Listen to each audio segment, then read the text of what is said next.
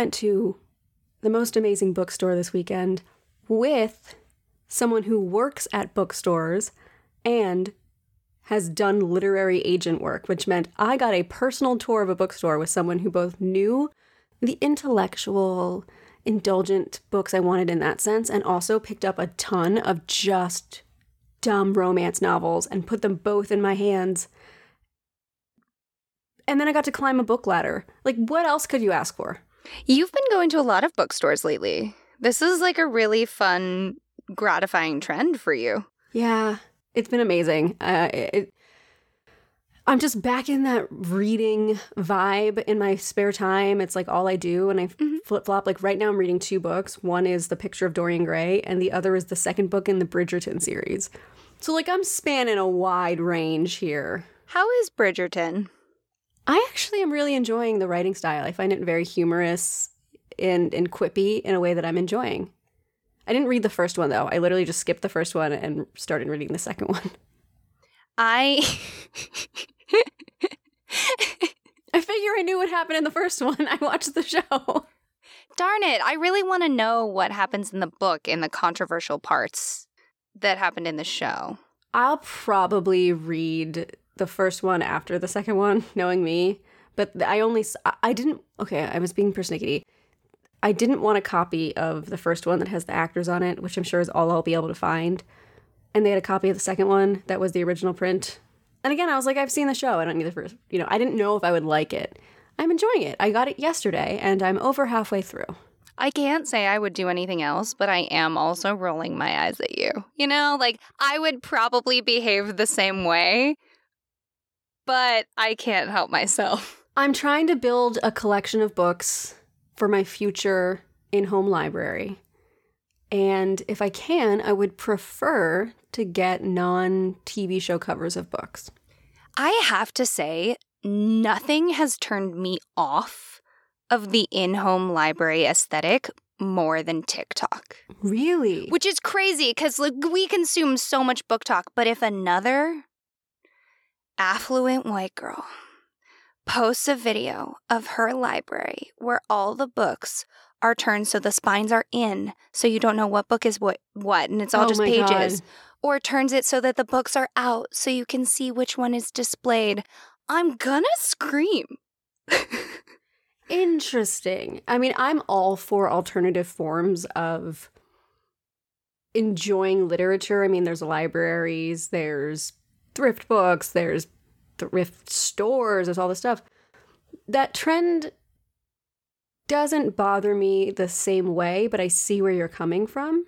Here's the thing. The one thing that does genuinely make me extremely uncomfortable is when people organize their books by color. How do you find anything? I don't organize my books at all, so I I just know where they are. but Same. I'm the same, and it drives my sister crazy because she always, always organizes them by author. yeah, if I couldn't, I guess if I can't find it, I'm just not meant to be reading that one. I'll find something else along the way. I just Mhm.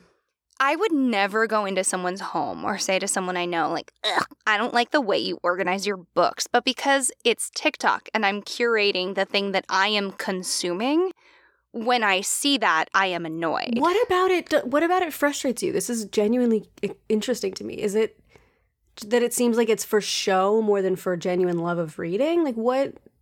No, it's probably also wrapped up into the fact that everybody keeps recommending the same five books Okay. Yeah. on TikTok. Like it's it's just that combination of r- receiving the same thing over and over and over again and having everybody kind of uh, pose it as if it is shiny and new. And I Mm. think I'd just be so much more comfortable with it if everyone was like, "Hey, this is the same five books everyone's recommending and it's really good." Or like, "Hey, I organized my bookshelf this way cuz you know, it's pretty and everyone's doing it." Like I just I don't know. You want authenticity, I think. I, I can't, I'm so interested. We need to talk about this not on the podcast because something about this clearly gets to like something in you. I that know. in, in no way I have ever thought to this level of. So I want to dig into this. But for now, hi everyone. Welcome to our podcast.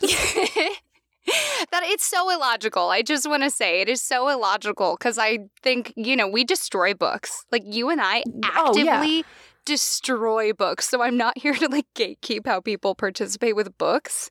It's Right. just it it irks me a little bit. I'm just gonna have my crappy, disorganized bookshelf, I guess. Oh, my in home library is not going to be pretty. It is going to be messy and filled with more knickknacks. I mean, my the thing that I'm excited about is like I just need to get more bookshelves because genuinely the ones that I have right now, I looked today and they're sagging in the middle. The shelves are sagging under the weight of all the rows of books that I've collected so over the cool. years. and I'm scared it's going to break. I am trying to figure out if when I move I can have a ladder bookshelf. That's all I want. Even if I don't deserve it, I'm trying to figure out if I you of course you deserve it. and I also do buy books because they're pretty. So I don't know. I'll examine this further. As Tracy said, hey, hi, this is our podcast. I'm Rowan Hall. and I'm Tracy Harrison. And this is Willing and Fable. We're the podcast that brings you original retellings and in depth research on the history, mystery, and mythology that makes the world so fascinating. And if you, dear listener, would like to support us, please subscribe to our podcast, rate and review us wherever you listen to your podcast. It really, truly helps us.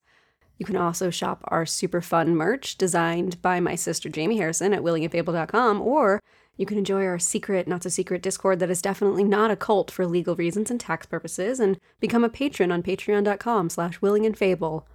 Or you can get dressed in your favorite outfit, put on your coolest mask, and head over to the nearest pharmacy or medical facility and get vaccinated against COVID 19. But no matter what, please know we appreciate you. Get vaccinated. Hey, speaking of get vaccinated, today's topic is all me, baby. And by all me, I mean it's a topic Tracy really likes. So it's me and also Tracy, because I know she knows facts off the top of her head. Yes, before we jump into today's topic, we have one more ask of our listeners, aside from getting vaccinated. Please send us your listener legends. These could be stories from your hometown, uh, a ghost you saw one time, a murder that happened nearby, that story that your uncle talks about from when he came home from college and picked up a vanishing hitchhiker, a cool thing that happened in your country. Absolutely anything, but that listener legends episode we did for episode 50 was one of our favorite things, and getting to hear about your lives and your stories is so much fun for us. So, if you want to send us your own story, you can do so by going to our website, willingandfable.com, and doing it on our contact form, or just emailing us at willingandfable at gmail.com. With that out of the way, Rowan, what are we talking about today? Today, we are talking about uh let me let me actually back that up. Okay, so today's topic on the vein of get yourself vaccinated is the plague or the black death because nothing says spooky season like mass illness. Spooky, scary skeletons. Oh, Okay, but all joking aside, like I really do anticipate that plague masks, like those long bird beak leather masks with goggles, mhm, are mhm. going to be one of the most popular costumes of this holiday Halloween season. Ooh. And I think it's because they were such a meme during the beginning of the COVID 19 outbreak. And this is kind of the first Halloween that, like, ideally, potentially will all be let out. Mm. I'm not sure we'll be let out this Halloween. I think it's still too Ew. soon. Don't mess this up. I'm living in my delusion. But let out for me could also be just running screaming through the woods. So That's the true freedom. running like a cryptid through your local woods. Yeah, you're the person who made us run outside on New Year's Eve at midnight and howl at the moon. Like, this is where we're at. And by that, this made us do that. I mean, that, that wasn't a recent thing, everyone. That was like, I don't know, 10th or 11th grade in high school. It's not like a not recent behavior, though. No, no, no, it's continued. I just want people to know that this isn't like a new quirky thing Rowan's developed. She's always been the kind of person who will run out and howl at the moon. She's always been judgmental of people's bookshelves and howled in the woods. It's called complex character development. the howling part is the manic pixie dream girl. The book judgment is the part that's hopefully going to be repaired by the end of book three. That's the interesting flaw that the main character needs to like help her work through. Yep, it's the only one.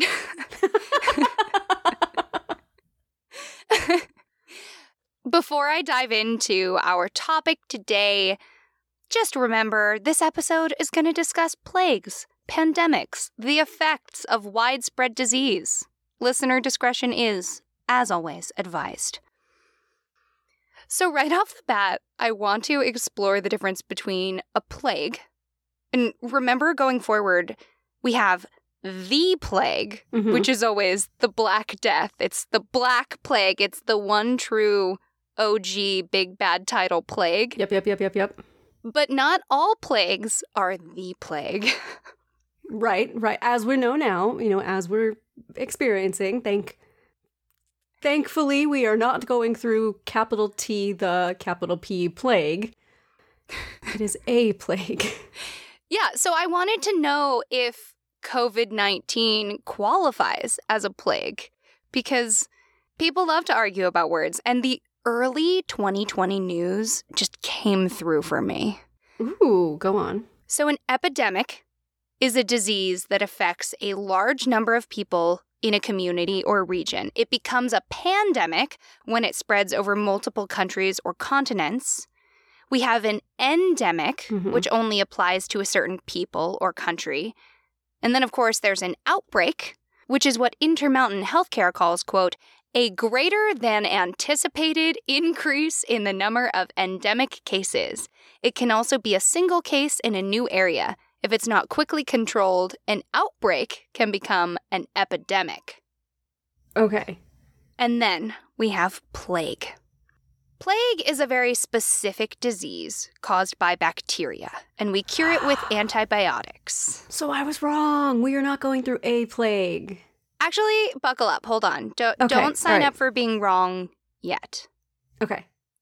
So we can cure it with antibiotics, and some epidemics, endemics, pandemics like COVID 19 are actually caused by viruses. So to keep it simple, where bacteria are single celled organisms, viruses are basically a small bit of nucleic acid and protein that goes about its merry way inside of a host, and we don't have a cure for viruses. We only have vaccines, baby.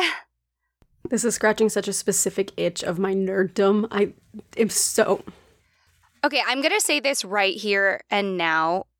While I was picking what episode I was going to do, I 100% did this for you. I love you. You you get me. You know that I listen to medical podcasts and watch videos about weird medical history stuff for fun. I I don't know why the idea of how we've tried to treat each other throughout history is so incredibly fascinating to me, but it is one of my favorite topics. Yeah, it's it's like this weird You know what? I'm just going to I'm just going to hold my thoughts on that cuz I have a lot of them and Okay. if I start now, my weird organizational system will be thrown to Hades. Anyway, Okay. All right, all right. Okay. So, Tracy, we're going to say you're not fully wrong because even though the World Health Organization says plague is its own specific thing, dictionary.com points out that, quote, plague can also mean an epidemic disease that causes high mortality or pestilence. More figuratively, plague can mean any widespread calamity or evil, especially one considered a direct punishment by God. okay. All right. So, if you're thinking about the super punk rock Abrahamic biblical plagues from Egypt, you are exactly right. Plague and pestilence, or quote, a deadly or virulent epidemic disease, usually go hand in hand when writers really, really want you to feel super squicked out and scared. Mm-hmm. So, Yep. wear a mask to avoid the plague and pestilence of COVID 19. Throughout history, widespread disease has been helped along by agrarian societies. Nicholas LePan, writing for World Economic Forum, writes, quote, The more civilized humans became, the larger cities, more exotic trade routes, and increased contact with different populations of people, animals, and ecosystems, the more likely pandemics would occur.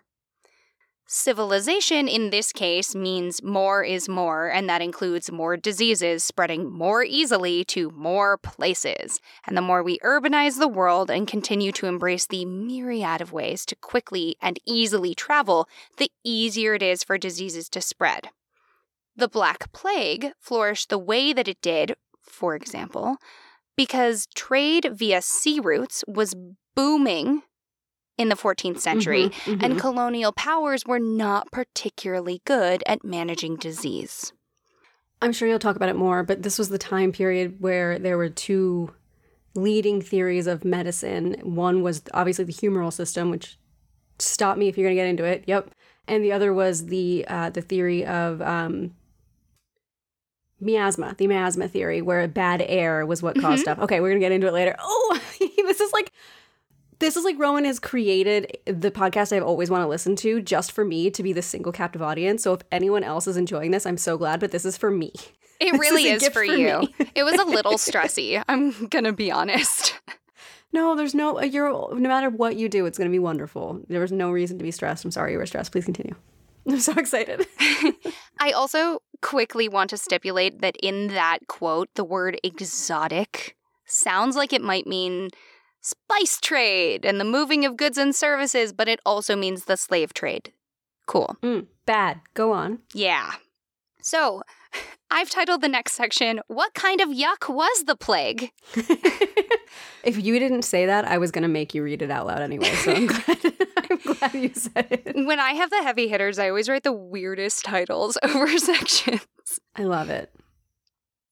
While researching this, I got used to plague being a word on its own because plague is its own disease, Black Death or otherwise. hmm There were great plagues that ravaged European cities between the 14th and 18th centuries. And of course, the Black Death is that that first burst, that 14th Mhm. century hit of awfulness. One round, considered the third Great Plague, even killed 12 million people by 1855. Wow. Yeah. We're going to get into some shiny, shiny statistics later, but those are for me, so I put them at the end. okay.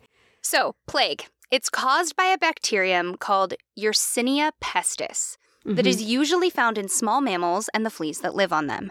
This makes it a zoonotic disease, and it was spread widely via the rats and fleas that traveled on trade ships. Though bodily fluids and other contaminated materials are certainly possible carriers, human to human contraction is very rare in any form of plague. Really? Cat. Yeah, I know. Huh. I know. I mean, this one, this one was human to human, right? Like this one, that did happen. Not as much as you think, but not never. But like, okay, Right, right. I don't want to tell you there was no human to human because that would be absurd. I just want to emphasize it's not like oh sneeze and you catch it, but it is like you're covered in things that are oozing, and those oozing things get onto other people, and then that causes it. Okay, okay, okay. Buckle up. So. Tracy, bummer news for you. Cats are very susceptible to plague because, Oh, of course, they no. are. Their whole job during the Dark Ages was to eat rats. Ah, yeah, you're right. You're and right. then if you move up the household food chain, there's dogs, Oh. and they can catch the disease too. they eat anything, like they eat anything, so that makes sense too. And it's it was not unheard of for people to contract plague from their cats. hmm I'm not surprised at all, even a little bit. So, humans who are infected with plague from Lola experience no, no, do not take that sentence back. Do not I put take it back, uh, I take it back. Beautiful thing. I take it back. terrible thing. I take it back. okay, thank you. Humans who contract plague never from Lola Yeah, yeah. experience flu-like symptoms that come about within 1 to 7 days of contact with a carrier. If left untreated, the fatality rate is between 30 and 100% Wow. to this day. Okay, that was my follow up question. Was To this day. to this day it's still oh because it's viral. Depends on where you are in the world. It's not viral, it's bacterial. Oh, you're right. Well, Tracy, you, I just listen. I just need you to sit tight because I am about to rock your boat. I'm about to. ro- Okay. Okay. okay, okay, okay, okay, okay, okay. but people who don't know this, because I know that you do, there are types of plague. We have bubonic plague, which the World Health Organization says, quote, is the most common type of plague. It affects lymph nodes, it can be severe, but there is no human to human transmission. With bubonic plague, the lymph nodes of the armpits, neck, or groin will swell into buboes, and they grow to the size of eggs and they ooze pus. And when people think of the Black Death, they think of bubonic plague because everyone's lymph nodes were swelling and things were terrible, but that wasn't actually the only kind of plague that was going on. Wild. Throughout this myriad of time that plagues have been plaguing and during the Black Death. We have septicemic plague, which is when it hits the bloodstream. We're thinking of flea bites or infection via open wounds. hmm Unfortunately, this can cause unusual bleeding, vomiting, or diarrhea, and that spreads the disease further. Yep. And then there's also pneumonic plague. To quote WHO again, the deadliest and most rapid form of plague occurs when it reaches the lungs. It can be transmitted person to person via droplets in the air. This is the rarest form, but like most lung based diseases, it's spread easily via patients coughing. Wear a mask. Um, So are are some of these more deadly than others? Is that where the 30 to 100% comes from or is it just depending on how you get it, what treatments are available that can cause the So- survival rate to increase or decrease? I'm not a scientist, and so I hope no one's screaming at me, but from my understanding from what I read, the swing was linked to access to medical care. Okay. I don't want to say, like, it sounds like, well, it sounds like when it's in your lungs, it's you die quicker. Yes, Mhm. but I think one of the major contributing factors, especially during times at which medicine was lackluster at best, getting care of any kind really affects things. Mm-hmm. Okay. So, yes, there are various forms of deadliness. Mostly my thesis for this whole episode is going to be care matters. And there okay. are a lot okay. of Makes sense. There are a lot of things that contribute to pandemics that are not just the disease itself. One of the most difficult side effects of plague, especially during the time of the Black Death, are the serious, often fatal infections that come about from open sores caused by that lymph node swelling. Many of the victims of the aptly named Black Death had gangrene, and this is when tissue dies due to lack of blood supply, causing it to blacken. It usually begins in the extremities, like fingers and toes, but if left untreated, it will spread. And it's worth noting that there is a fair amount of debate currently about how the Black Death spread.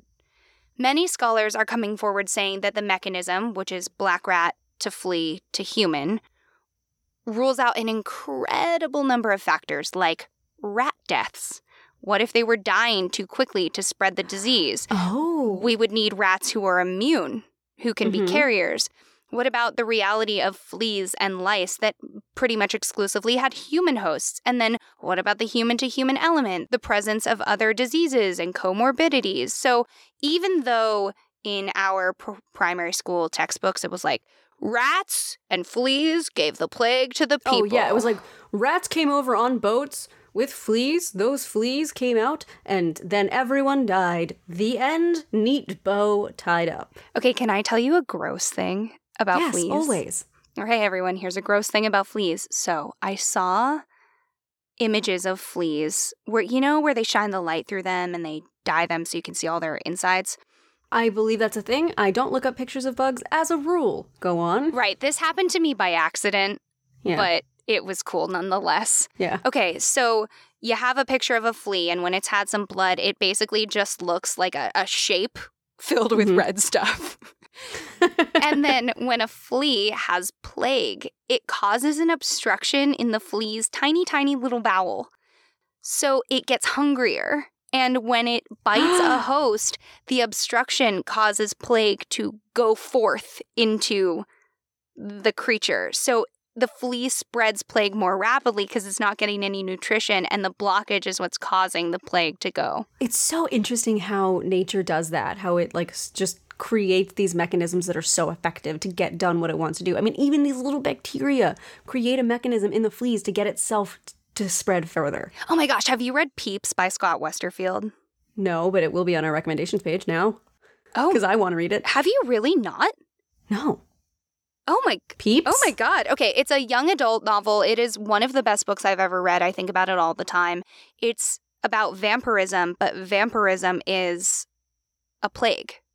It and eh, before every chapter, he has a mini chapter that talks about the way that these things are actually spread in real life. So I don't think this is one, but it would do a chapter on like how the flea bites work and you get Mhm. all the science and then you dive into the fictional story about vampire plague. And it's treated like a real disease. It's Oh, not. that's so interesting. Anyway, I'll just mail it to you after this or something. Okay, Okay. Tracy. I have a picture for you. Ooh, dancing skeletons. I'm already seeing what looks to be dancing skeletons. Yeah, it's a bunch of little dancing skellies. Okay, do you want me to describe it? Yeah. Okay. It is an old timey illustration, kind of black and white, um, with some Latin on the top, and four dancing skeletons. One's playing some kind of little trumpet or flute. There's another one crawling out out of a grave. Uh, there's one holding its own intestines. It's like not a full skeleton. Yeah, that's the one. That one has hair and an outfit. It's got hair. It's balding, frankly. You know, it's they, they didn't even give it a full head of hair. It, it is balding. The hair is only from the mid head down. Um, it's a it's a real it's a real skeleton party. Some of them have more flesh on them than others, but they're all skulls at the very top. And um, honestly, it looks like a kind of fun time, even though it's also very morbid. So this is Skeletons Rising from the Dead for the Dance of Death. It's from 1493 and it is a very common example of how art of dancing skeletons would be associated with the plague. Mm-hmm. And that is having now lived through COVID, it is an energy that I just get. I get it. It's like the illustration woodcut version of the 12 foot Home Depot skeleton. yes, yes, it is. Tracy, do you want to read what I titled this section? Where did you come from? Where did you go? I only write really late at night, everyone. All right. It is believed that the Black Death arrived in Europe in October of 1347 via 12 ships mm-hmm. traveling through the Black Sea to the Sicilian port of Messina. And when dock workers met the ships, they found that most of the sailors aboard were either dead or dying. They were covered in horrible black boils that were equally covered in blood and pus, and authorities immediately ordered the ships to leave the harbor. But the miasma had already filled the air. Ooh, that bad smell was coming off those ships. Pin that word for a sec, because Trace and I are going to mm-hmm. go off when we get there. So the History Channel writes Not long after it struck Messina, the Black Death spread to the port of Marseille in France and the port of Tunis in North Africa. Then it reached Rome and Florence, two cities at the center of an elaborate web of trade routes.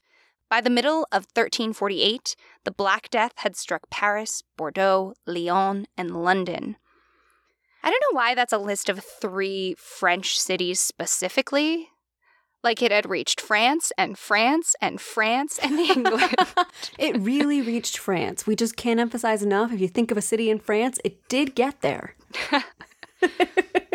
and it's important to remember that the Black Death wasn't localized only to European cities. The disease struck China, India, Persia, Syria, and Egypt, killing thousands of people.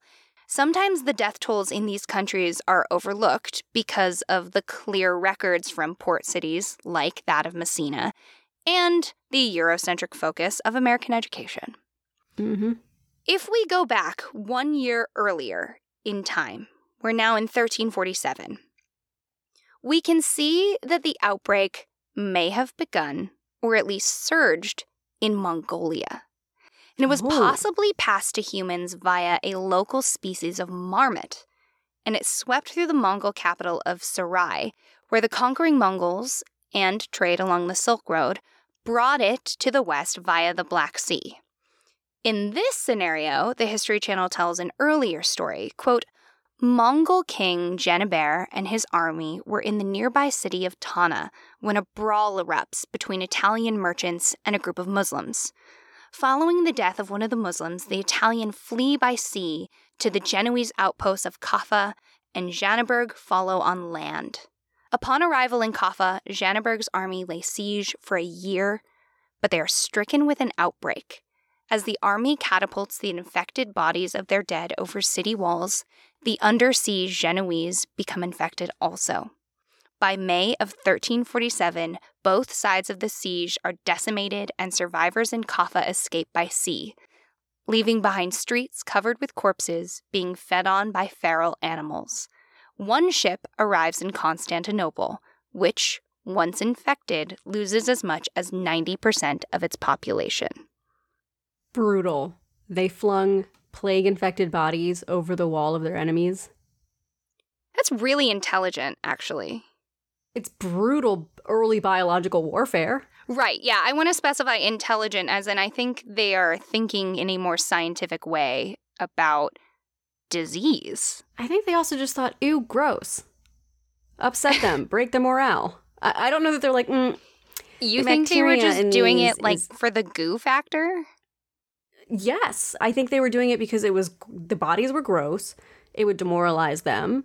Maybe it would make them sick, but I, I don't believe that this will make them sick was the primary factor. I think probably it was along the lines of get rid of the bodies, horrify our enemies, drive them out, and maybe potentially also make them sick, but a combination of all those things. You don't think they would hit a point like, wow, all the guys that are operating the catapults and loading the dead bodies up in there are getting sick. Maybe this is. Bad air. Got to get him out of here. you make a good point. When the plague made its way to Greece, Romania, Bulgaria, Poland, England, Germany, Scotland, etc., various political and environmental factors made it easier or more difficult for communities to combat its spread. For example, and this, I don't know why this shocked me so much. At the time of the Black Death, Cyprus was also hit by an earthquake and a deadly tidal wave. Ooh, I didn't know that at all. Wow, Cyprus really had a mm-hmm. rough time of it. Yeah, and it now that again we're living through it, it's easy to remember that the rest of the world doesn't stop. Everything else still keeps happening. Right. The Black Death also brought the Viking exploration of North America to a halt. In July of 1349, an English ship brought the Black Death to Norway, allowing the disease to easily spread to Denmark and Sweden. Mm-hmm. The king at the time believed that fasting on Fridays and wearing no shoes on Sunday would appease the Abrahamic God and end the plague. But this does not work, and his two brothers are killed by the Black Death, and then it makes its way from there to Russia and Greenland. In March of 1350, the currently healthy nation of Scotland hopes to utilize England's weakness while preparing for attack along the border, 5,000 troops die of plague, and the retreating soldiers bring sickness back to their communities. And then one third of Scotland's population succumbs to illness. Oh my god. Oh, that sucks. That's. Uh, I don't It's- have words. It's just bad. It's heartbreaking because they were fine.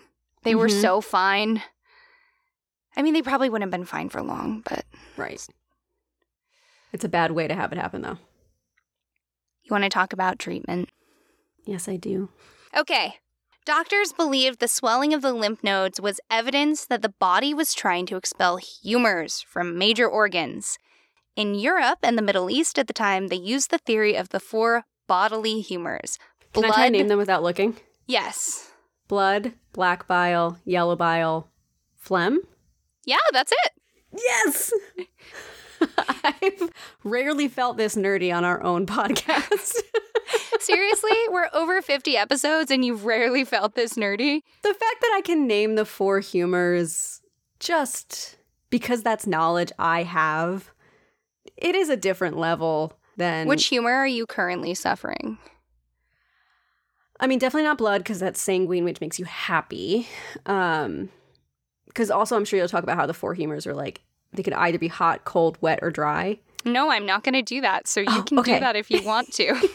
okay, so basically the four humors could be any a combination. So I don't remember off the top of my head which ones were like hot and dry and hot and wet and hot, wet and cold and wet and dry. But you treated whatever the condition was with the a, a food that was decided to be the opposite condition. Mm-hmm. So if you had too much of one that was hot and dry, you would treat it with cold, wet food. That doesn't mean the actual food was cold and wet. It's just what it was considered to be in a more humoral kind of generic sense. So, like, I don't have any of this in front of me to reference, but say, like, a loaf of bread could be cold and dry. Like, that would be something you would. So, that was a way that they would treat it. Um, Rowan is giving me the look of like love and pity. it's not pity. No, I'm, I'm glad you're excited about this. I strayed away from it because I was worried it would just be too much. People would be like, why are you telling us about. I'm like kicking my feet in front of me like an excited little kid. I love it. It's funny because I I go to an acupuncturist. Acupuncture makes my life so much better. And in Eastern medicine, there are things that are considered cold and hot, and it's hmm can confirm this information is helpful. So it's really funny to then see like the bastardized made up version of this. Oh yeah. It Okay, so the belief in humors was first developed by do you want to try to guess it? The ancient Greek physicians. Um. Well, Galen, Pliny the Elder. Oh, Hippocrates, Hippocratic Oath. Hippocrates and Galen. Ha ha! I did extra. They're credited as the first two. Pliny the Elder made his whole big book of like, here's medicine, and it was Uh-huh. like just him for fun on his own. Yep. like, it's the whole thing. I feel like I honestly feel like I could cue you up for everything and then not say it. I'll just be here to fact check. Okay, this is going to be fun. Okay.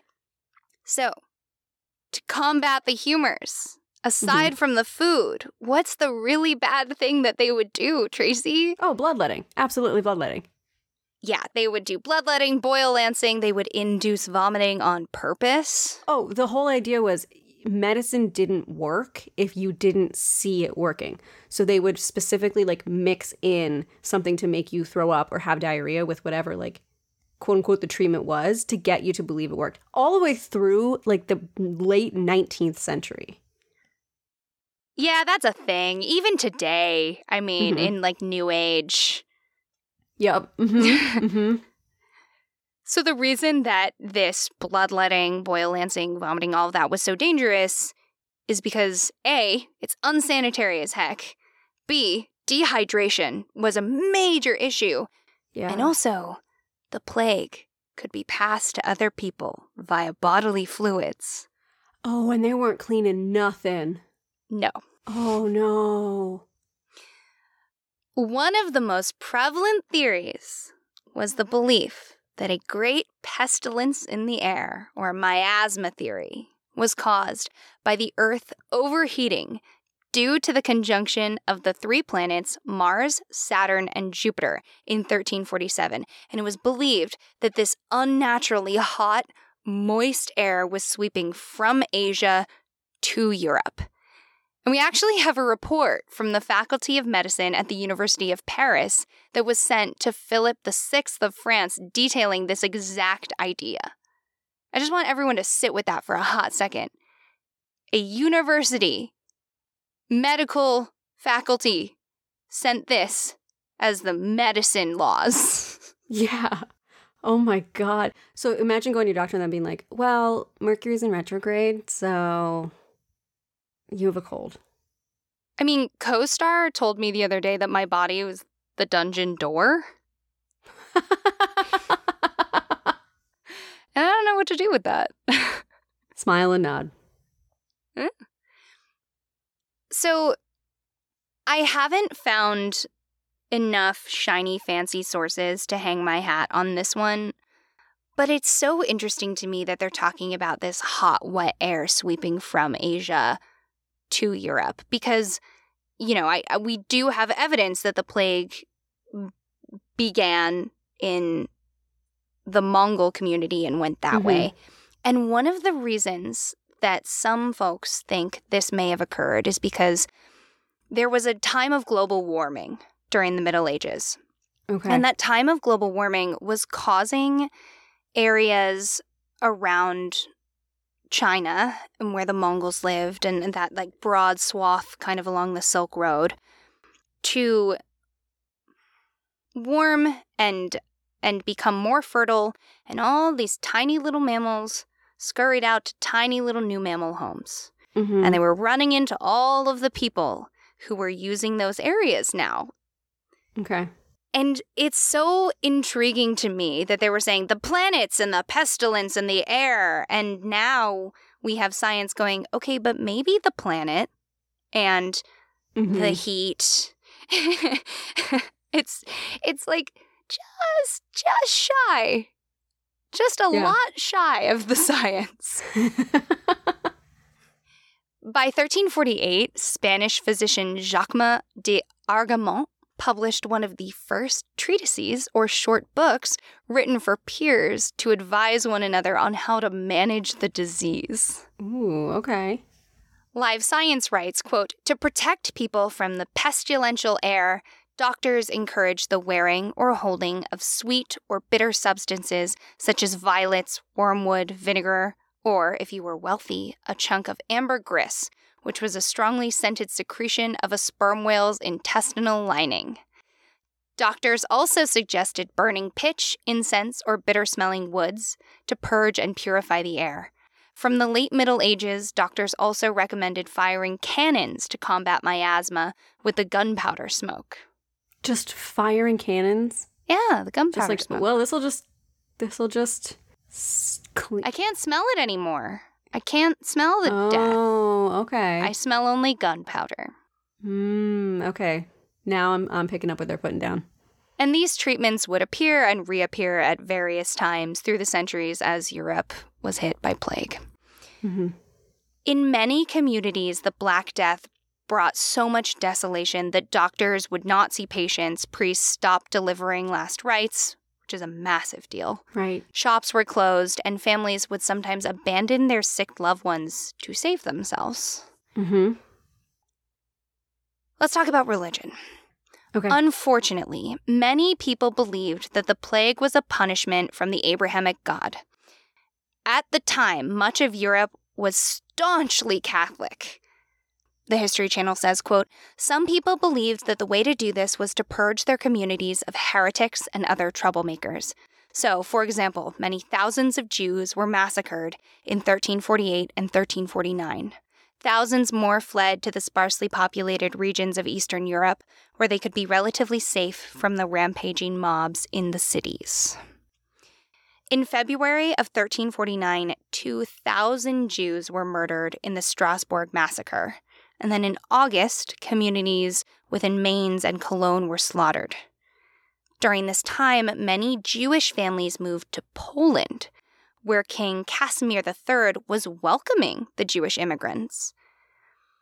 And finding that out, I cannot get the 1939 German occupation of Poland out of my head because mm. now we have some context for why the Jewish community so densely populated that part of Europe after so many generations post being run out during the Black Plague. Right.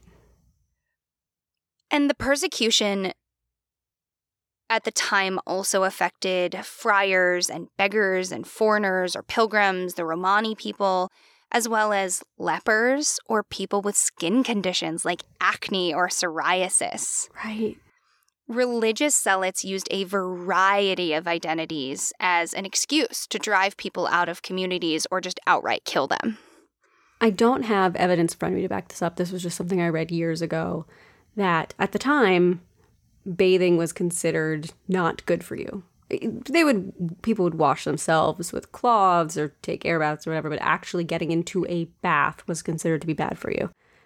In the Jewish community, bathing was a part of the practice. Keeping themselves cleanly was part of the practice, and so there were fewer cases of the plague in among Jewish communities because another part of it was they were pushed into the outskirts of areas, so there was you know they had it was a whole thing about also drinking out of wells and and from mm-hmm. streams. So they were upstream and so they had cleaner water and as part of their lifestyle were a little bit cleaner.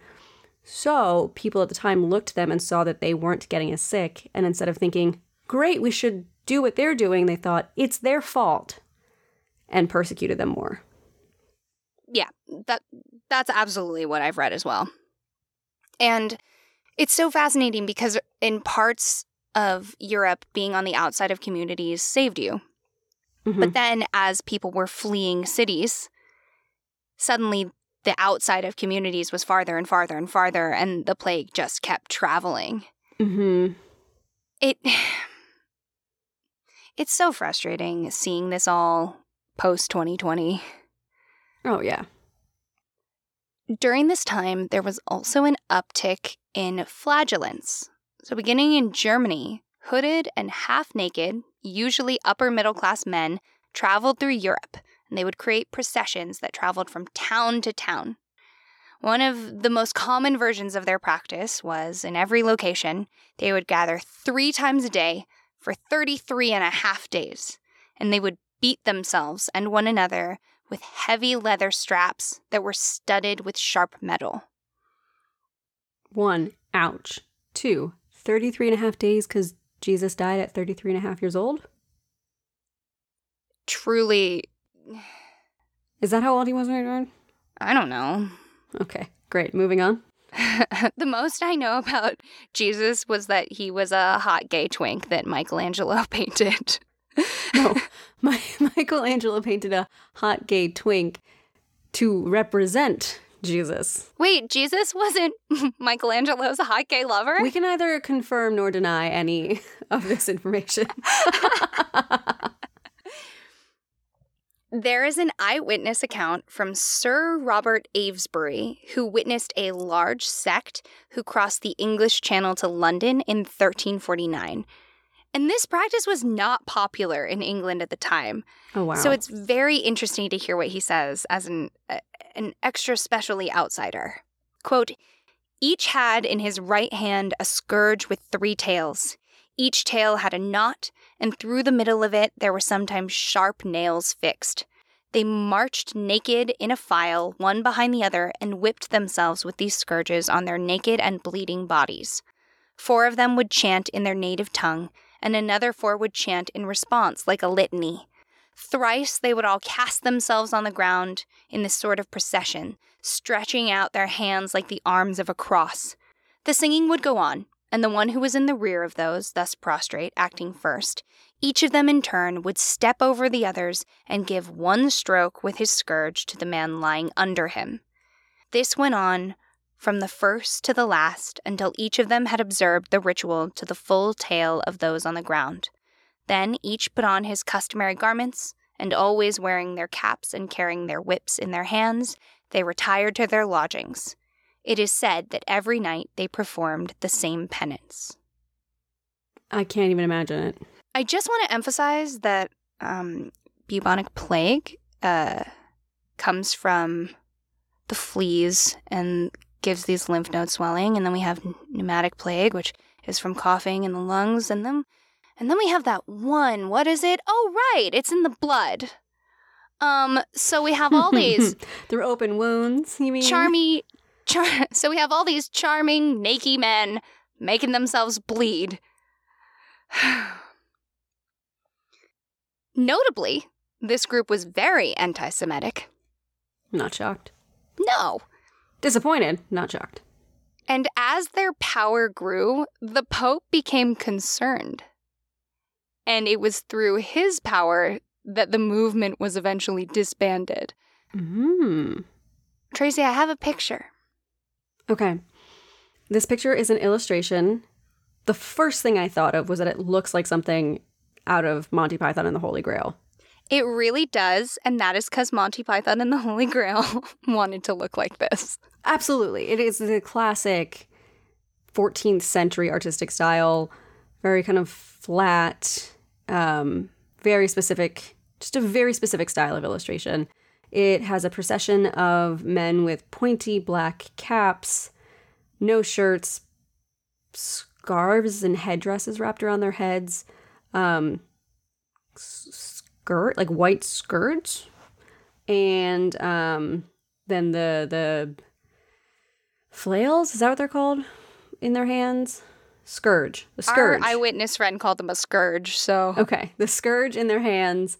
Um, a man in the middle is carrying a big crucifix, like like half the size of his body, big crucifix. Right, and it's colored in the same flesh tones as the people, so it kind of Mhm. looks like he's just carrying a tiny man.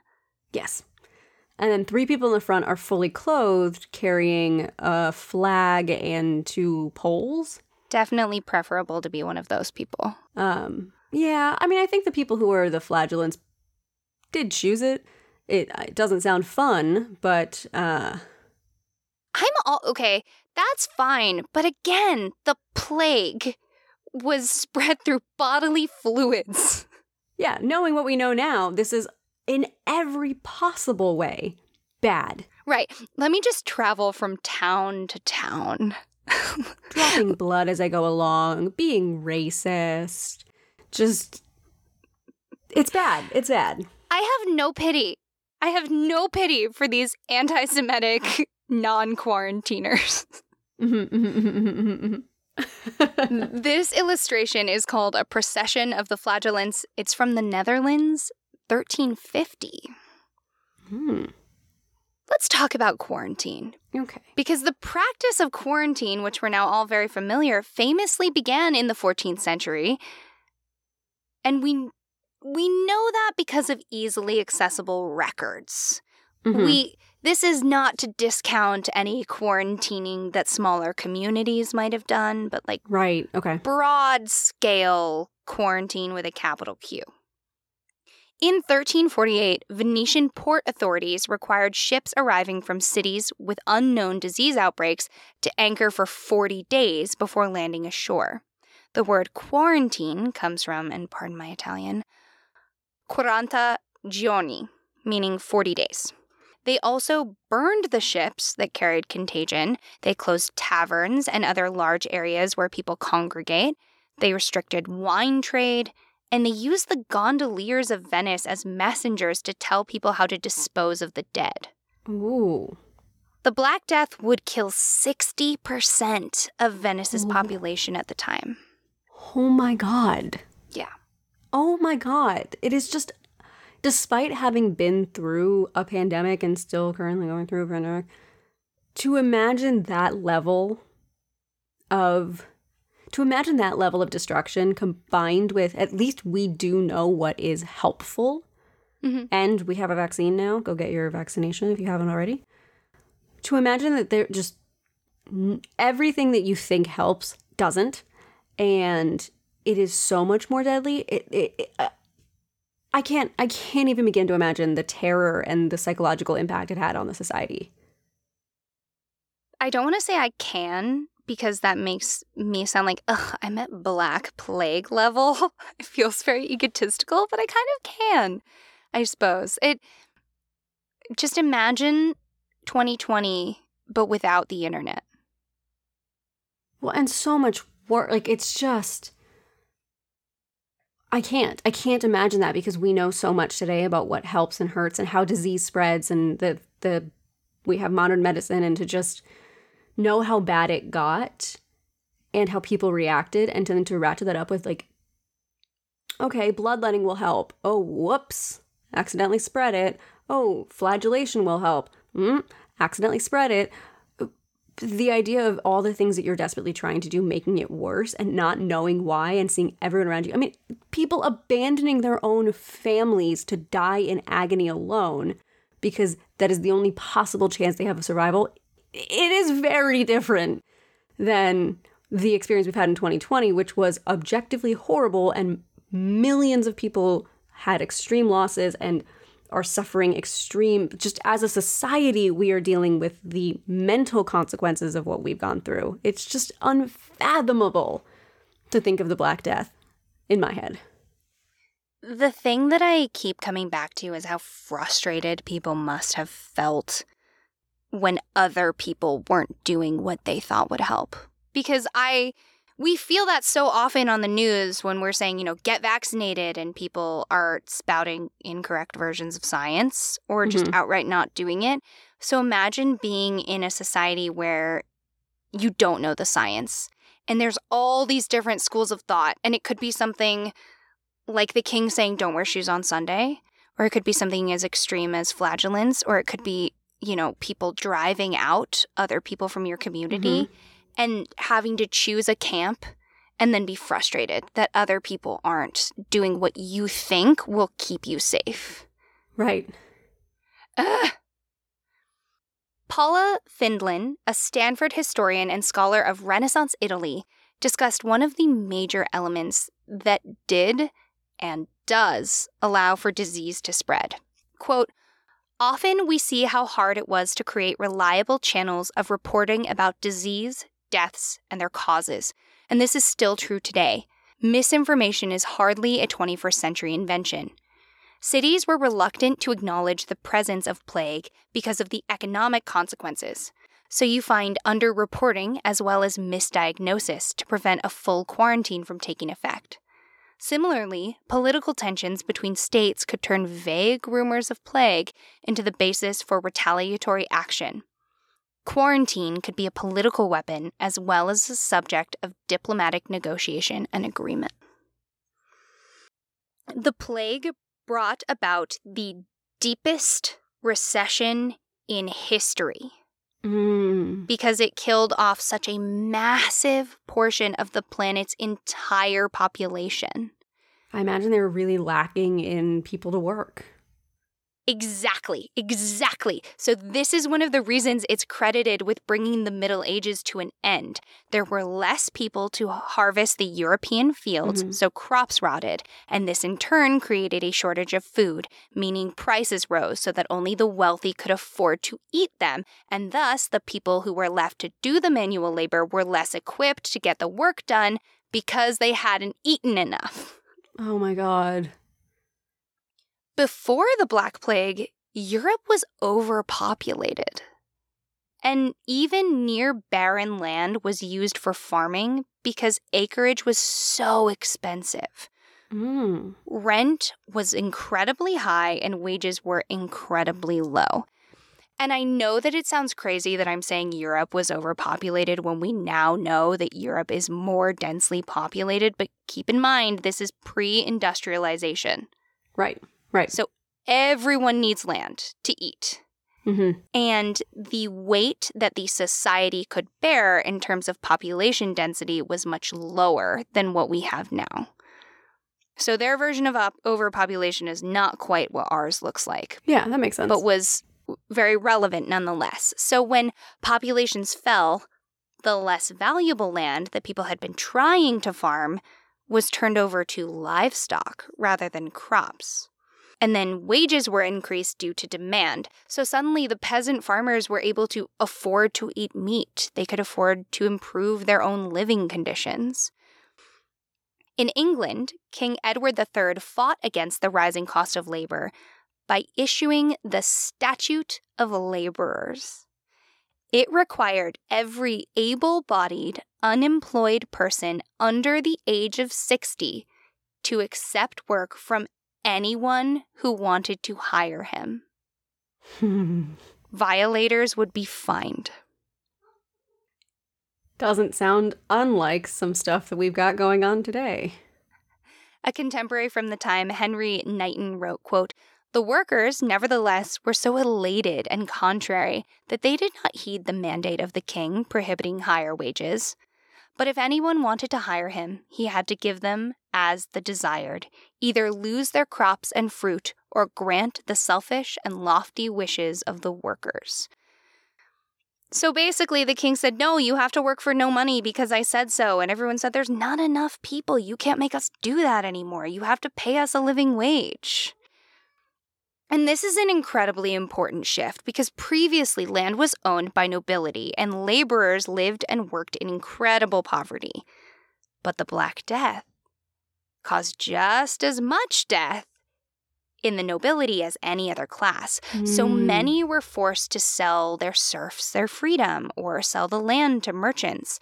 And as wealthy merchants were purchasing new land, the quote, self made man entered the economy as a demographic that was not to be messed with. I did not expect to find so much any discourse on the validity of the Black Death leading European society to the Renaissance.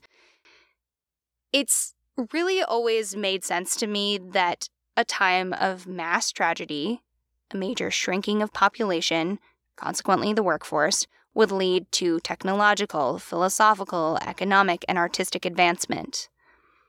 Paula Findlen also said in her interview for Stanford News, quote, "For Italians in the 14th century, Plague at first seemed extraordinary, then it became ordinary, even endemic. People responded creatively to the initial waves of plague. They thought about life and death, love and friendship, sickness and health differently. They took the moral pulse of their society while getting down and dirty in the political struggles of the age. Through the Black Death, as politics became more entrenched in healthcare, the church became less involved. And this allowed for medical advancements that were not tied to the participation of any god, but evidence based practices like quarantines that first appeared during mm-hmm. the plague. Mm-hmm. And as the economic boom brought the end of serfdom and migratory work increased, the lower income workers were exposed to a wider variety of cultures, while simultaneously granted the time and resources to examine their own lives and the world around them in a much broader scope than the urgency of how am I going to get my next meal allows. Mm-hmm. And that is not to say that A, medicine just magically became science, or B, that piety ended outright. As the rise of the lower class and the end of the manorial system brought about economic and social change, those who amassed wealth grew wealthier. Cameron Frank, and I don't know this person, but I just want to thank them. They wrote a lovely senior historical paper on how the Black Death brought about the age of exploration, and I really hope they got an A. It was comprehensive, it was beautiful, it was well cited. It's in the show notes. He provided a perfect example of what I'm talking about. Quote, For example, after nearly half the population in Florence perished, the families that grew wealthier included the Medicis, an already wealthy banking family that would become patrons of great Renaissance artists, including Da Vinci and Michelangelo. Following the rise of the lay piety movement and early reformations after the pandemic, larger explorations in religious practices occurred religious mindsets had changed permanently from using religion to explaining the world's misfortunes to a spiritual role directed at self salvation. These religious implications and the resulting willingness of people to question standard Catholic doctrine were contributing factors in the emergence of Martin Luther's Protestant Reformation oh. in the early 16th century, along with other religious movements. Wow. I didn't think of that either until he said it, and now I'm. It's obvious.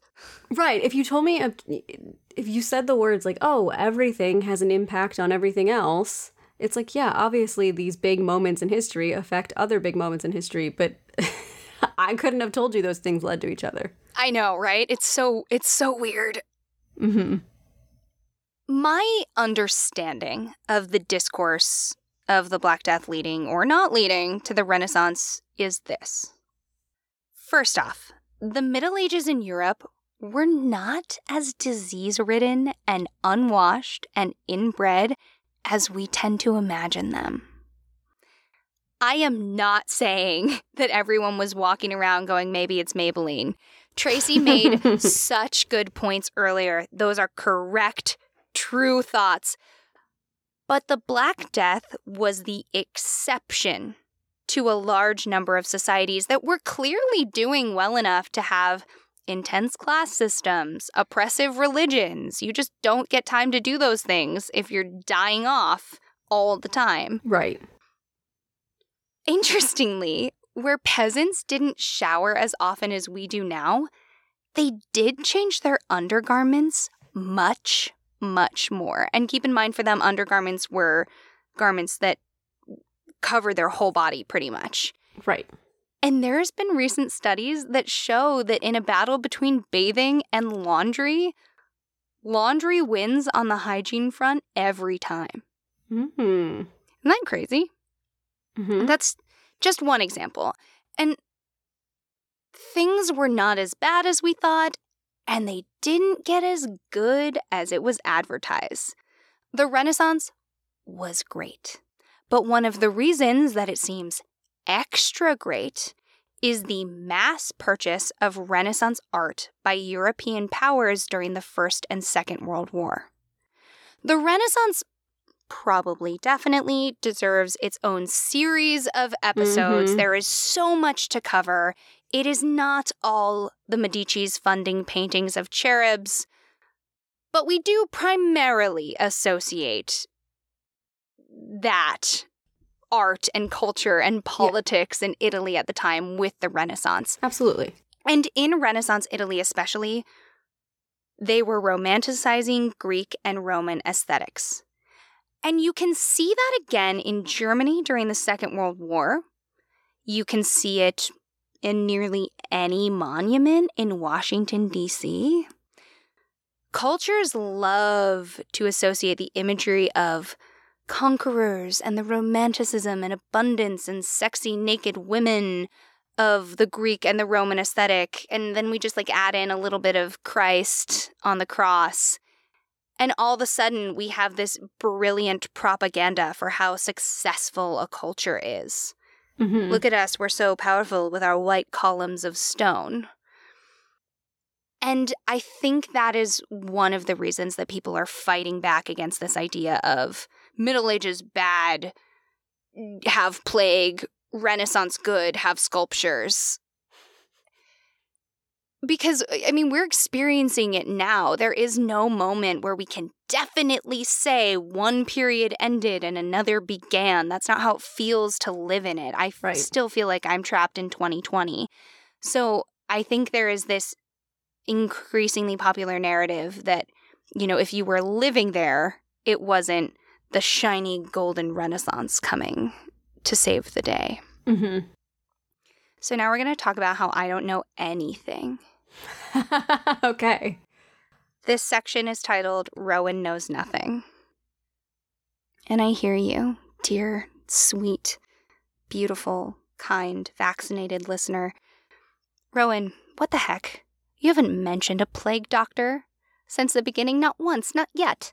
You've talked about medicine. Where's my beaked doctor? Mm-hmm. This is your moment. Tracy, look at this beautiful art that I found for you. Okay. Go all in on this description. Ooh, all right. This is a classic illustration of the time. It is black and white.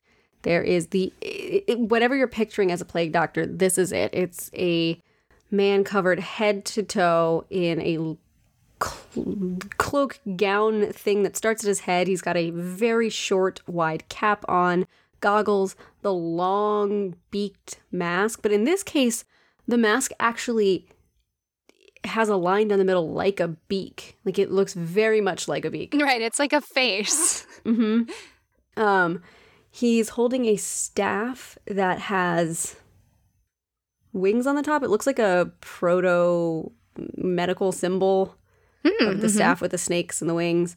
His hands look like little claws. The fingers end in very tight little points. And he's got boots with nice little bows on them. And in the background is a village with another plague doctor and some pe- children running around. And then there's a lot of Latin writing. I just want you to know that you always exceed my expectations. Tracy, you. you gave me what I wanted, what I needed, and more. Okay. This famous image is from Paulus Fürst's satirical 1656 engraving that translates to Dr. Beaky from Rome. he describes that doctors did nothing useful. They would just terrify the dead in these bird costumes and take their money. The elements that he added in this image that Tracy kindly caught onto were those claw like hands and that stick. It has bat wings and an hourglass on it, really, really tiny. And that image has been reproduced so many times. It is what we think of when we think of plague doctor. Mm-hmm. According to the book Encyclopedia of Infectious Diseases, the first mention of a plague doctor costume came from the mid 17th century work written by Charles de Lorme. He was a royal physician in the service of King Louis XIII of France during the 1619 plague outbreak in Paris. He describes the doctors wearing a protective garment made of Moroccan goat leather. It included breeches, boots, a long coat, a hat, gloves, and a tight fitting mask with crystal eyepieces. The mask had a long beak, about half a foot in length, that was filled with perfume and aromatic herbs. Though the beak and its fillings were thought to be essential to stop the inhalation of the miasma, the existence of this costume shows that doctors were actively trying to protect themselves from contracting plague via contact with their patients, which is a whole different ballgame Mm-hmm. than the OG Black Plague. In Italy, these beaks were filled with theriac. Tracy, don't look. Guess some things that are part Ooh. of the compound that included more than 55 herbs and components going into the beaks of these little bird boys. All right. First off, all I could think of was the 11 herbs and spices KFC joke. Oh, one can, canon 100% 11 herbs and spices KFC in the beak. All right, so that's that's 11 of them down. Um I would just guess really good smelling things, like just very fragrant flowers and herbs or you know dried things. Got to be some weird stuff in there though. Um what are some stuff they would use? I mean, the thing is it's no liquid, so it's no You're you're you're locked and loaded. Babe. something dried something weird like dried weird something Do you want to know what it is? It- okay what is it Okay, we're starting off nice. We got a little honey, we got a little cinnamon, we got a little myrrh. And then my favorite ingredient is viper flesh powder. dried something weird I can't even say it normally viper flesh powder. oh my god that's amazing so these outfits were worn across Europe, but the quote plague doctor was so iconic in Italy that it became a staple of Commedia dell'arte and Carnival celebrations. So the coolest part of the Black Death wasn't even in the narrative until centuries and centuries but later. it did exist it's not like we made this up entirely it's just that it wasn't part of this particular time in history Babe, I have been walking around thinking that there were plague doctors pre Michelangelo for as long as I have been thinking about the plague. I know you probably knew this already, but I did not. I know. I did, and I'm sorry. I didn't know all the details of it though. I just knew vaguely that what we thought of as plague doctors now like weren't plague doctors the way that history actually made them. Honestly, I feel so let down by you. No, I'm just kidding. Sorry. so sorry. So I brought something creepy to cheer myself up. And this was something that I already knew and expected to be debunked, and it wasn't. It wasn't. Ooh, okay. Ring around the rosy. Yes. This is to mend my heartbreak, a creepy child song. So imagine you're in the suburbs. Uh, the, the everything's a little sepia tone, but not quite, because you're in an '80s movie. And um, in the middle distance, there is a group of three, four, maybe even five uh, uncomfortably small children bopping around in a yard singing, and they're singing "Ring Around the Rosie." Do you want to sing it, Trace? I don't, Rowan. I don't want to sing it, but I will say the lyrics. Okay. All right, so the first one is obviously Ring Around the Rosie. Which is referring to a red ring that developed on the skin of plague victims, and it was the precursor to the horrible boils that would eventually fester. Mm. Pocket Full of Posy. This comes from the desire of people to protect themselves from the miasma, so they would carry around flowers, they would hold bouquets in their faces, because if you can't smell it, you can't die, baby. Ashes, Ashes. Now, this could be imitating a sneezing sound, but let's be honest, it's the fact that we burned plague victims. Oh, like a shoe, a shoe, like ashes. Yeah, it either is optional, Hmm. And then we all fall down. which is everyone falling down dead. So dark. So good. I love a creepy kid. I do. I love a creepy child.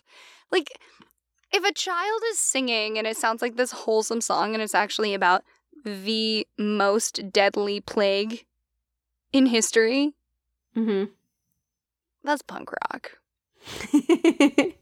All right, so you ready for a brief story? yes, I am. Okay. My love, I believe this will be my last letter to you. I do not know if any before have yet made it from this lodging. I know everything I touch is likely to be burned before transported, and I have the sneaking suspicion that each message I tuck beneath the front door is left only where it lies. So there is a mass of writings of my love for you, and you have no knowledge at all. I should not have taken the job, as you said. It was too dangerous, you were right, but not for any reason you suspected. I think you imagined me meeting a tragic accident in the waves or finding the wrong end of a blade in my belly over some silly man's conflict. Perhaps you will imagine this still. It's impossible to know what news leaves this city. I do not speak the language. It is a fast, rolling dialect. I might have picked up a few words, but my head is hot and my thoughts are too thick to translate. No one knows me here, and they've put us all in a sort of ward or rooming house for the Black Death. I'm not sure where I am, really. But I don't imagine it matters much. From the small window, I can see this port city looks like one of wealth, if you could remove the black stains that permeate the very air. There's smoke rising every day from one corner of the horizon or the next. I could see an entire building burn to the ground not but this morning. It created such an oppressive heat, I felt myself wanting to cry with frustration, yet no water came to wet my eyes. The people around this massive room lie at odd angles I can't quite parse. Everything is damp and noxious, and there is a moaning unending. It is so constant, in fact, that I did not realize until last night that I am the one making the sound. I stopped for the briefest moment only to try a small sip of water. And in the time that the sound no longer filled me, a rotting ache came in to replace it. My insides are so very hot. I've seen that they take the bodies away once they stop moaning. And I know they must inspect them somehow, dig in to find the blooming pain that causes it all.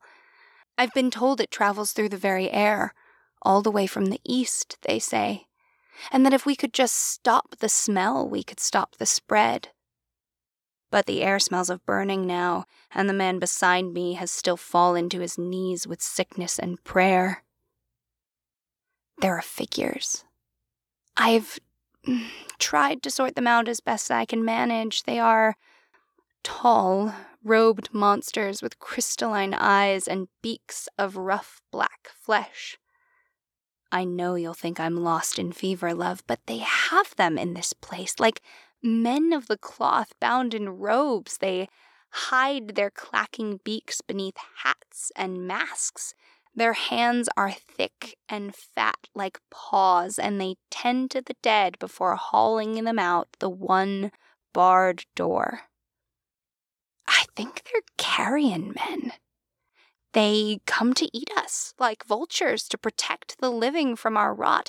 I know it must be so because they are the only things the people will allow to come and go from this place.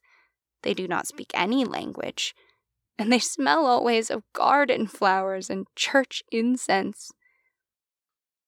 So, do you think a demon is still a creature of God?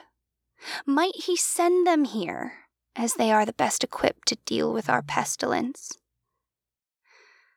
As the days have worn on, I've begun to hope for fire. That this building, like the one I see in the distance now, would be set ablaze and we might curl up in a last warm sleep. But now I think I must hope for the birds. I have a coin. I've been saving it in a hidden pocket. Each time they come in, I moan as loudly as I can manage so they know that I am alive and they do not take me away. But this next time, I think I will remain silent. This is the last of my paper, and I have no energy left for writing. I will stay silent until one of the birds lumbers by to taste and see that I am dead. I am sure with this coin I will be able to entice the creature to ferry me safely. I love you very much. I always have. Oh my God. That was so good. The idea of kind of in that feverish state, calling them carrion people and likening them to ferrymen of the dead, and the line about does God send demons to deal with our pestilence. Oh, all of that was just so good. Could you imagine anything worse than being that sick and having the only people that you interact with dressed up like It's horrible. It's torture. I mean, actual nightmares? horrible. Uh, truly unthinkable. Yeah, I. and we talk so much in 2020 about. I mean, I'm very lucky to know a lot of people in the medical field, but about how they struggled with how impersonal it felt being Mhm. as masked as they were. And people went to great lengths to still give people very human feeling care while still being that masked. And this is the opposite of that. Mm-hmm. So I I have statistics because I love a statistic. I love it. I've got quite a few. Okay. The Black Death is estimated to have killed about 200 million people between 1347 and 1351. Many early statistics only include figures from mainland Europe, but that's because that's where the disease was centralized. It absolutely wiped out about 30 to 50% of that continent's entire population Wow. and it took Europe 200 years to recover from that population loss. Wow. The 17th century Great Plagues, where our plague doctors are from, that routinely ravaged Europe resulted in about 3 million deaths by 1600, which is so much less. So already we're seeing advancements Mm-hmm. in just how society operates, not even That is 197 million fewer people who died. Hmm. Oh my God. There would be reports of more than 50 plagues in Cairo, Egypt, in the 150 years after its first appearance in the region, and it would appear at least once yearly in an Islamic nation between 1500 and 1850.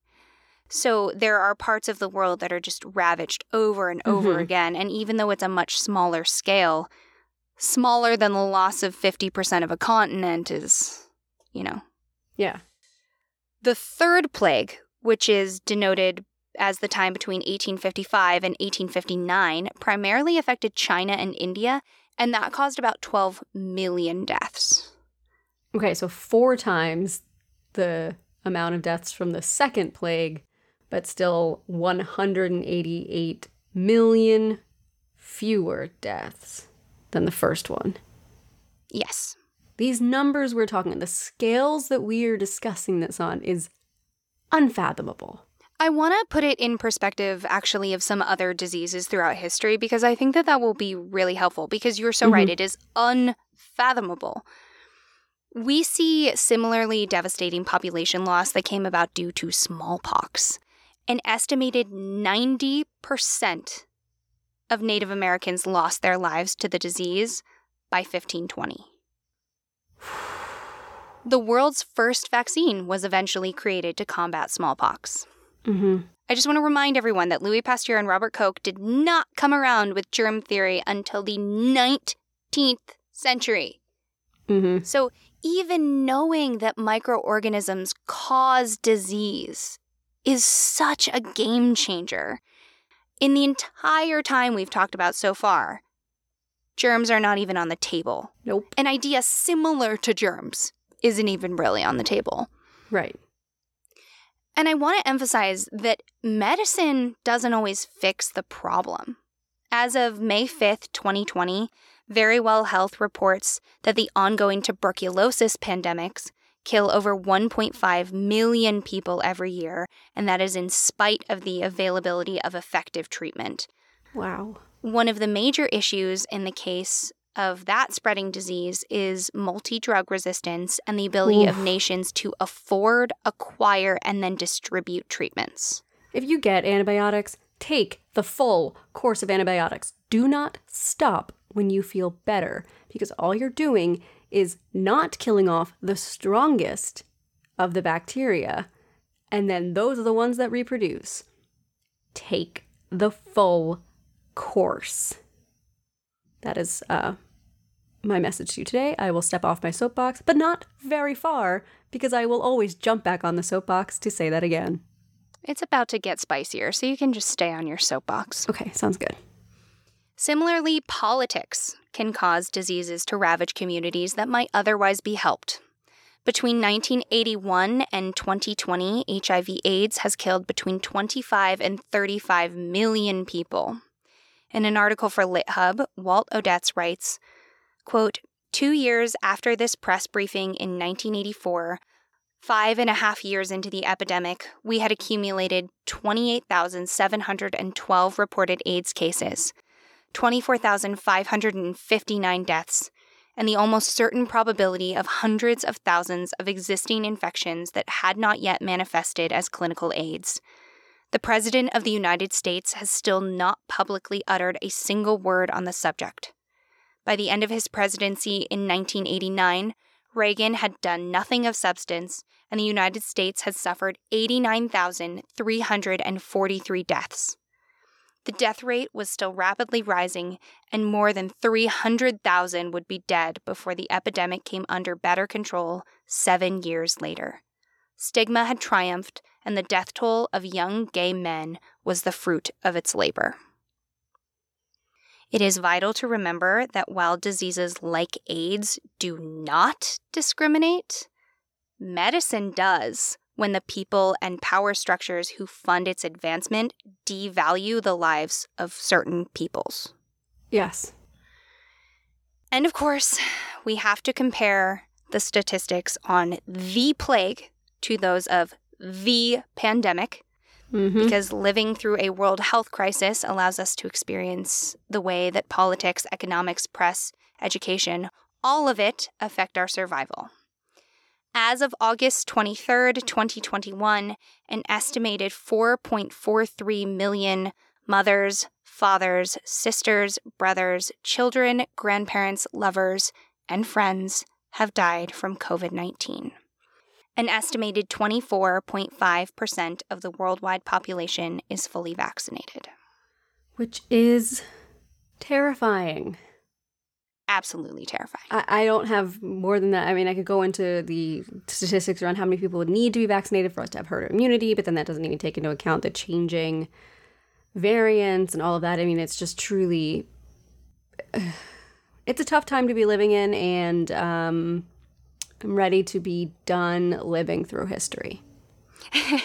no, let's live in precedented times. hmm I want to go back to the precedented times. This time is fully precedented. so I found the coolest article on Science Alert. I want to talk about something just so magnificent that is coming from science right now. It was published on July 29th, 2021, and it was written by Tessa Koumoundouros. And it is, oh my god, so punk rock. Okay. Quote The University of Oxford has just launched a phase one trial to test a new vaccine against a very old enemy plague, all based on technology that is helping humanity fight COVID. Oh, that is so cool. It's so cool. So, yes, we can cure plague with antibiotics. But many of the places that struggle with outbreaks today are more remote, and getting antibiotics to people who need them when they need them is not as reliable as doling out a vaccination in advance. Mm-hmm. In case you thought the plague was long gone, unfortunately, that is not the case. On July 24th of this year, The Hill reported the case of a 10 year old boy in Colorado who died from complications caused by the plague. To quote the article from Live Science again, the Oxford Vaccine Group has developed an intermuscular vaccine using a modified cold virus that can't multiply in humans, similar to the one used in the AstraZeneca COVID 19 shot. The virus will be used to deliver the gene code from a protein from Y. pestis that is essential to its ability to infect us, in order to teach our immune system to recognize it as an invader, just like how many COVID 19 vaccines target its spike protein. For the record, the plague vaccination work isn't actually new. When you don't have the entire globe getting together and dumping all the time, money, and energy into developing a vaccine for one disease, COVID 19, science moves slower. In 2016, Live Science published an article titled Three New Vaccines Against Black Death Plague Bacteria Show Promise. In that piece, Rachel Rettner wrote, quote, But without prompt treatment, plague is nearly 100% fatal, the researchers said. Because of the high fatality rate without treatment, the optimal strategy for protecting people against this deadly disease would be through vaccination. I'm going to jump back on my soapbox real quick. Vaccines save lives. There is no if, ands, or buts about it. Vaccines are safe. They are safe, they save lives, and they are an important part of us keeping each other safe and healthy as humans and as a society. There are those people who cannot get vaccines. They might be immunocompromised or have allergic reactions to those vaccines, and it is our duty as part of a society to protect ourselves so we can protect them. Everyone needs to be vaccinated fully, not just COVID 19. This is a hill I will die on. If you want much more in depth, scientific, and important information on it, you can listen to almost any episode of Sawbones. Uh, they Sydnee McElroy, who is a doctor, talks a lot about vaccines, how they're made, what makes them safe, and why everyone should get them. I am just that's the hill I'll die on. Get vaccinated. It protects people. If you cannot, that's a different story. If you choose not to, you are choosing not to protect the people around you. To back up Tracy's point, between the publishing of that article in 2016, where there were hopeful advancements in a plague vaccine, and then the recent development of the vaccine only months ago, Madagascar experienced a deadly plague outbreak in 2017. It resulted in 2,119 confirmed cases and at least 171 deaths. And while that may seem small when we're talking about pandemics that affected millions, the number of plague cases has actually increased in 25 countries since the 1990s. And I want to reiterate that this is one example of the absolute magic that has come from the world getting together to combat COVID. All of the brightest minds, billions of dollars, the people who are bold enough to discover life saving care in the meantime, the people who volunteered to participate in vaccine studies, the doctors, the nurses, the EMTs, the people who set up their computers to mine data, the people who wore masks and stay home. That is everyone agreeing to do everything that they can to make science work. Mm-hmm. And there is a very like specifically beautiful kind of magic to turn around and see the brilliance of our ability to deal with one disease helping us fight yet another disease. Mm-hmm. We are now in a period where we can see a benefit that stretches so much further than we can even imagine. Right. And when people talk about, you know, it was rushed, it was so fast. No, it wasn't rushed. Everyone in the whole world decided this is what we were going to spend all of our money and our time and our energy on. Right. And I do want to be clear. It, it it absolutely was rushed, but it was rushed. I feel like rushed implies like slapdash, like toxic. Like speedily created is not the same thing. Right. Verifying the safety, verifying tests. It's just normally there's a longer period between tests to register and understand data. And it's, it's much more complicated than I'm simplifying it to be. But all of the world's effort put onto this in order to get it out there safely, we had the ability and the resources to thoroughly test what is being put into people before something can go to the public and understand the data more quickly to test things. So it's like you said, more people were on this. Mhm. Does that make sense? So, in case you can't tell by how passionate and informed Tracy is, her father is one of the brilliant, hardworking minds that made the COVID vaccine possible. Um, hi, we love science. Yeah, he worked hard. we love science. Science is very important.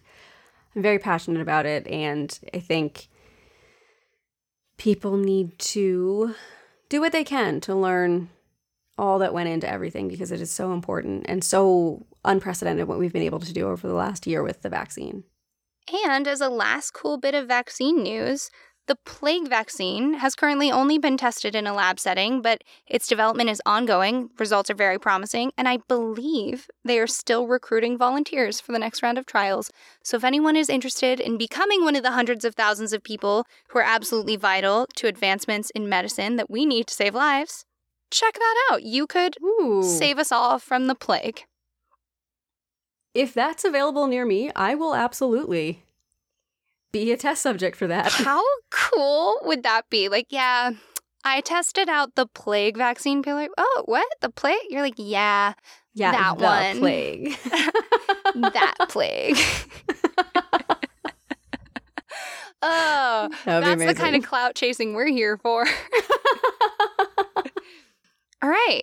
Tracy, that was my ode to you. I appreciate you letting Oh. me take over this topic. You did such a good job. You did such a good job. I mean, the level of detail that you put into this, the amount of little amazing, wonderful tidbits you threw my way, it was everything I could ever want and more. I seriously, good job with this Thank y'all. episode. It's my Really absolute good job. pleasure to take everyone out, truly.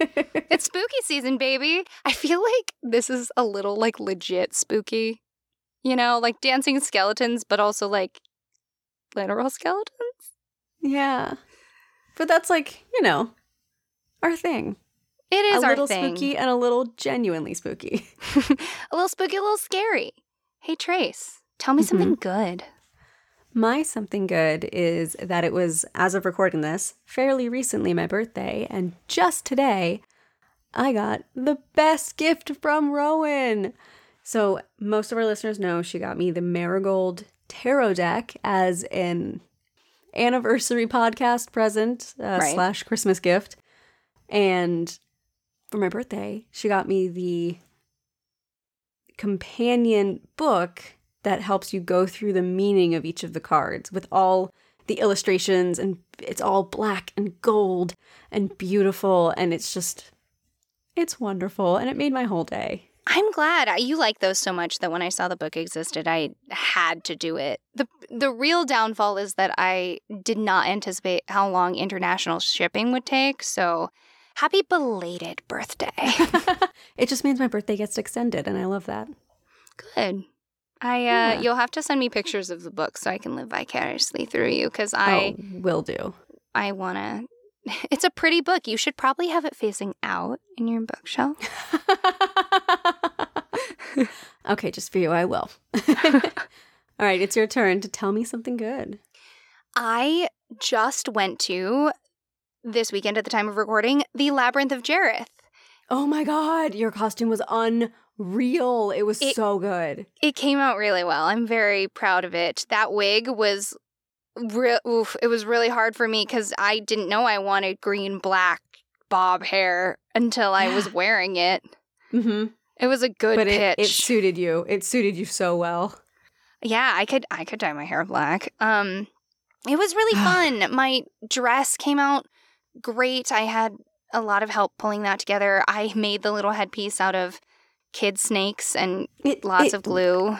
You have to post Spray pictures of it online because oh my god, it is gorgeous. Yeah, thank you. I thank you. And I got temporary tattoos off Etsy, and the number of people that came up to me asking me if my tattoo was real or fake was very fun. Ooh, that is good. Yes, I should. I will add that Etsy seller to the uh, recommendations page because it was honestly the nicest temporary tattoo I've ever encountered in my whole life. Was it the tattooery? No, it wasn't. It, Oh, It was- They do really good temporary tattoos. the snake was the size of my entire back. Ooh, okay. I need to see this. It was very cool. So it was nice to go out, and everyone there was vaccinated and masked, and we love it. Yeah. It was fun to dress up, and everyone was there. The rest of the coven was there. Sage, Kaylee, editor Tyler was there. Just everyone was out in their full, their full looks. Good. Yeah. I love that. That's amazing. So this was it, friends. Get Yeah, vaxxed, wear a mask, be happy. Rowan did it. Everyone tell Rowan what a good job she did because even though this episode was just for me, um, I'm really impressed with her and I want everyone to tell her what a good job she did. The next world-altering disease is yours to cover, my love. Okay. All right. Sounds good. Thank you all so much for joining us. And remember, stories grow with the telling. So if you like what we do, tell a friend. Mm, or tell a foe. And we'll see you soon. Okay? Thank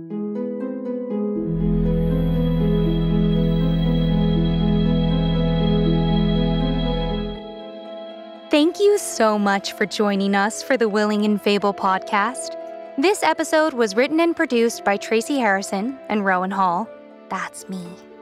Our music was written and performed by Taylor Ash, and our logo is by Jamie Harrison.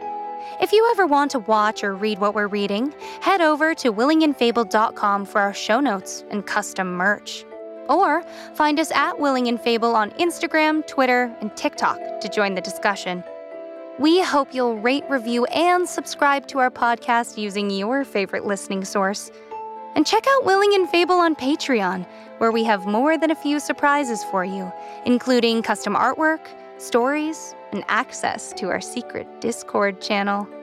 And of course, join us next time for another round of original retellings and in depth research on the history, mystery, and mythology that makes the world so fascinating.